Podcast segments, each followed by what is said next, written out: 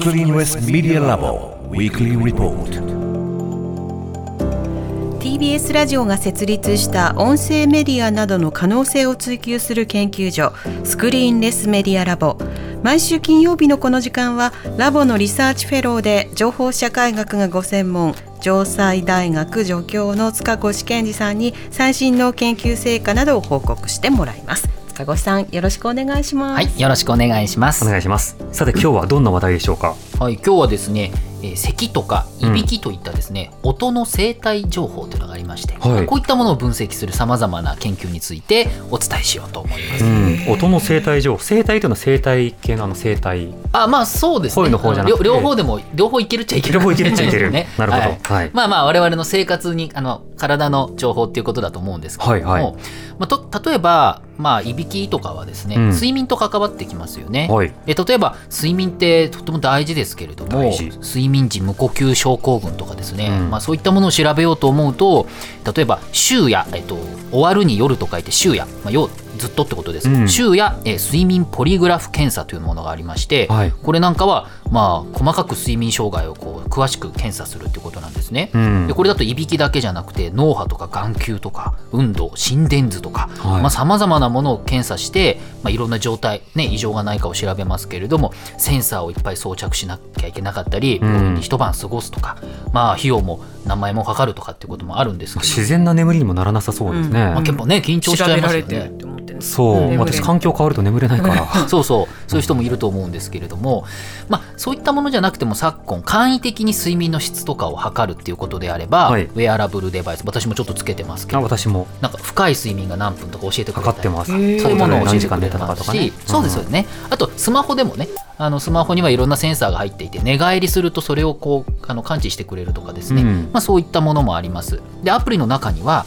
睡眠時の咳とかいびきっていった音を収集してくれるものもあるということで、はい、あの寝言をね収集してくれるアプリってあるんですよ。寝言 なんかイオンがあると収集してくれて、うん、なんか僕が「うー」とかって言ったら「うー」とか言ってたりが集まってるんですそうなんですよ。収録したことあるんですか？ありますあります。あうーって言ってましたか？あとかって言ってましたよ。大丈夫？なんかねあとなんかなんか喋ったりとかしてる時もあるんです夢のなんか言葉が出ちゃうみたいで、ちょっと面白いってね、あの興味があればあのそういうのもいいかなと、まあ、自分をね把握しとくのは大事ですよね、うん、そうですよねなんですけれども例えばこういったアプリだとそのいびきとかこうご夫婦で寝室一緒にしてる場合とか、うん、いろんな音が聞こえちゃうんでどの音かがわからないと自分のかわからないなんていうこともあってまあ、課題もあるということなんですけれどもそんな中でいびきの音から個人を特定する研究っていうのがありましてこれなんかをですね IT 系ニュースサイトのワイヤードが記事の中で結構詳しく紹介していたりもします。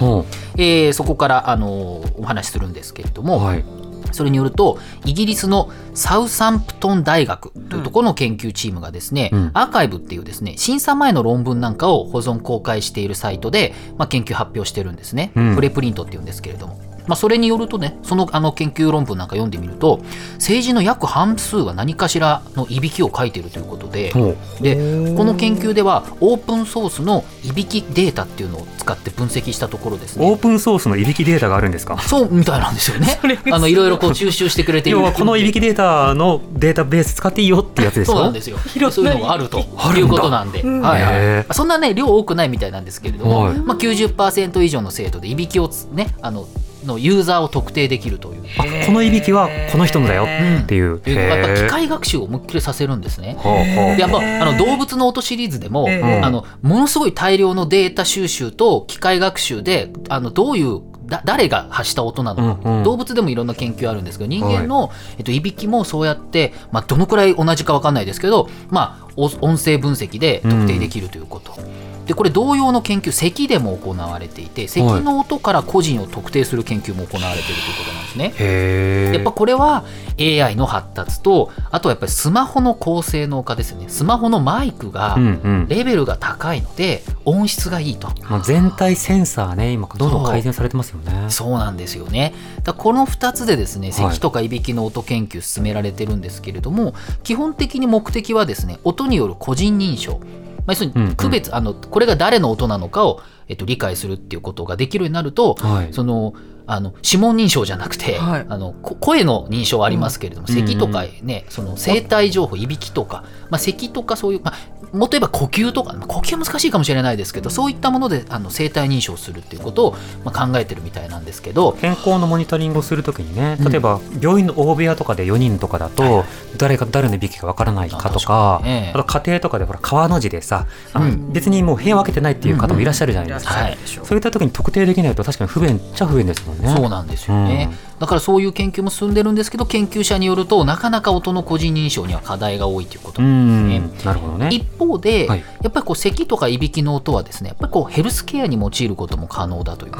とで、うんうん例えばですねスイスのレスモンレスモニクスっていう会社があるんですけれども、はいここの企業はですね、えっと、音をですね音による肺の状況をモニタリングする技術を開発しているんだってことなんですね。うん肺の状況、まあ、呼吸とか、まあ、肺の状況を音でモニタリングするっていうことを、まあ、ホームページなんか行くとそういうふうに書いてあるんですけれども、はい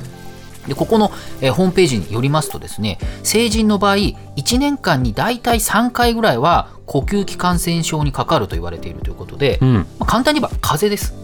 呼吸器、はいはい。まあ、インフルエンザとか、それこそコロナもまあ呼吸器のそうですね。感染症ということですよね。まあ、こういったものにまあ年に3回ぐらい風邪ひくっていうことを考えれば、まあ、そのくらいのことなのかなと。3回って意外と少ない僕もっとかかってる気が本する。当ですか？人によるんじゃないですかね。こ年のう3分の2ぐらいは僕どっかが調子悪いです なんか先週もなんかそんなような話をうんおっしゃってたような気がしますけれども、まあ人にも不健康には自信がありますから。大体3回ぐらいということでね、まあ、はい。コロナでかなりまあ気をつけて逆にうんうん。減った方もいらっしゃるかもしれませんが、うんこのね、えーレスモニクスっていう会社はですねスイスの会社はアプリ開発してユーザーが1日に何回咳をしたのかと。うん。でそれがどういうタイプの咳なのかと。あのそれがある程度計測可能ということなんですね。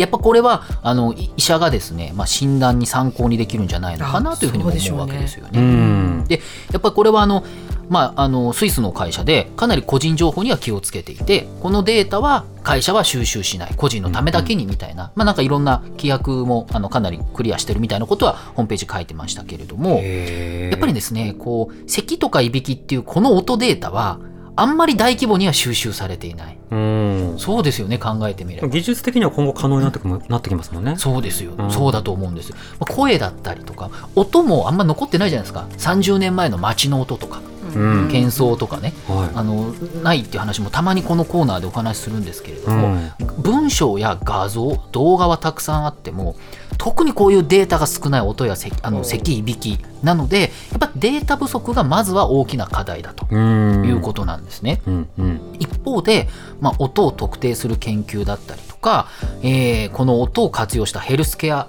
分野の研究発展すればどうなるかなというふうに考えてみると、例えば私なんか思うのはやっぱある特定の疾患があるユーザーさんが、まあ、大量の咳を、まあ、出すと。はいはわけですね。で、まあ、ある病気の人が、まあ、咳がよく出るっていうことを分析することによって、いうんえーまあ、同じような症状の人をある程度早い段階でえキャッチすることができると。うん例えばあなたは1週間のうちなんかこの3日間ぐらいちょっと咳多いよねとはいいうことをこのさまざまなデバイスで特に寝てる間とかに、えっと理解をすると。でこの咳のパターンとこの音のパターンはいろいろ分析するともしかしたらこういう感じの病気なのかもしれない。あるいはそれになりかけているとか、うん。まあ、まさにコロナなんかそういうことだと思うんですけれどもね、うんうん。コロナもやっぱりそのコロナの咳の音からコロナかどうかをあの分析するっていう研究が結構あって、まあ、紹介したことあると思うんですけれども、はあのそういうことができるようになるとすればですね、まあ、予防医学っていう観点から見ても、まあ、有益なんじゃないのかなとも思うんですよね。本人患者の記憶を代わりに保存してくれるような感覚というのがあるかもしれない、あー確かに例えば1年前もこの時期にスンスン言いましたよね。そろそろ花粉じゃないですか？とかっていうのはうんログが残れば残るほど1年前のその人の行動と比較しながら傾向を取れたりしますし。よね。なんか梅雨の時期に入って急に眠いんですけど私。例えばそういうのも、まあ、ちょっと音とは関係ないですけどさまざまなデータ分析からある程度傾向を教えてくれるとか、うん。それがまあ気温なのか湿度なのかとかもあると思うんですけど、うん。考えてみれば Apple Watch をはじめとしたウェアラブルデバイスあるいはスマホアプリの睡眠アプリなんかで、うん。我々その心拍数とか睡眠の質とか、まあ、いろんな情報生体情報は収集できるんですけれども、うん。考えてみればその音のデータっていうんですかね、えあんまり収集されてないですよね。本当はね肺の音とか心臓の音とかもね、うん。音のデータだから大事なんですけど、でもゆくゆくはなんかお医者さんとかにそうしたウェアラブルウェアラブル PC などでデバイスで得た情報とかデータを提出した上でうん。診察してもらうみたいなそんな段階に行くのかもしれない。そうですね、まああのね、セキュリティの問題いろいろありますけど、ある程度提携しておいて、必要な時に必要な情報として、まあ、あの AI とかコンピューターがある程度後押ししてくれる、こういう可能性があるっていうのを教えてくれるとか、それにあのこういうまさに音ですよね、はい携帯の音っていうのも重要なんじゃないのかなという、まあ、そういった研究があるといううんうん。ございます。うん。そのセンサーがどう発展していくのかってことですね。塚越さんの今日の報告はインターネットのメディアプラットフォームノートでより詳しく読むことができます。放送終了後に番組サイトにリンクアップします。ぜひご一読ください。塚越さんありがとうございました。来週もよろしくお願いします。お願いします。スクリーンレスメディアラボウィークリーリポートでした。荻上チキ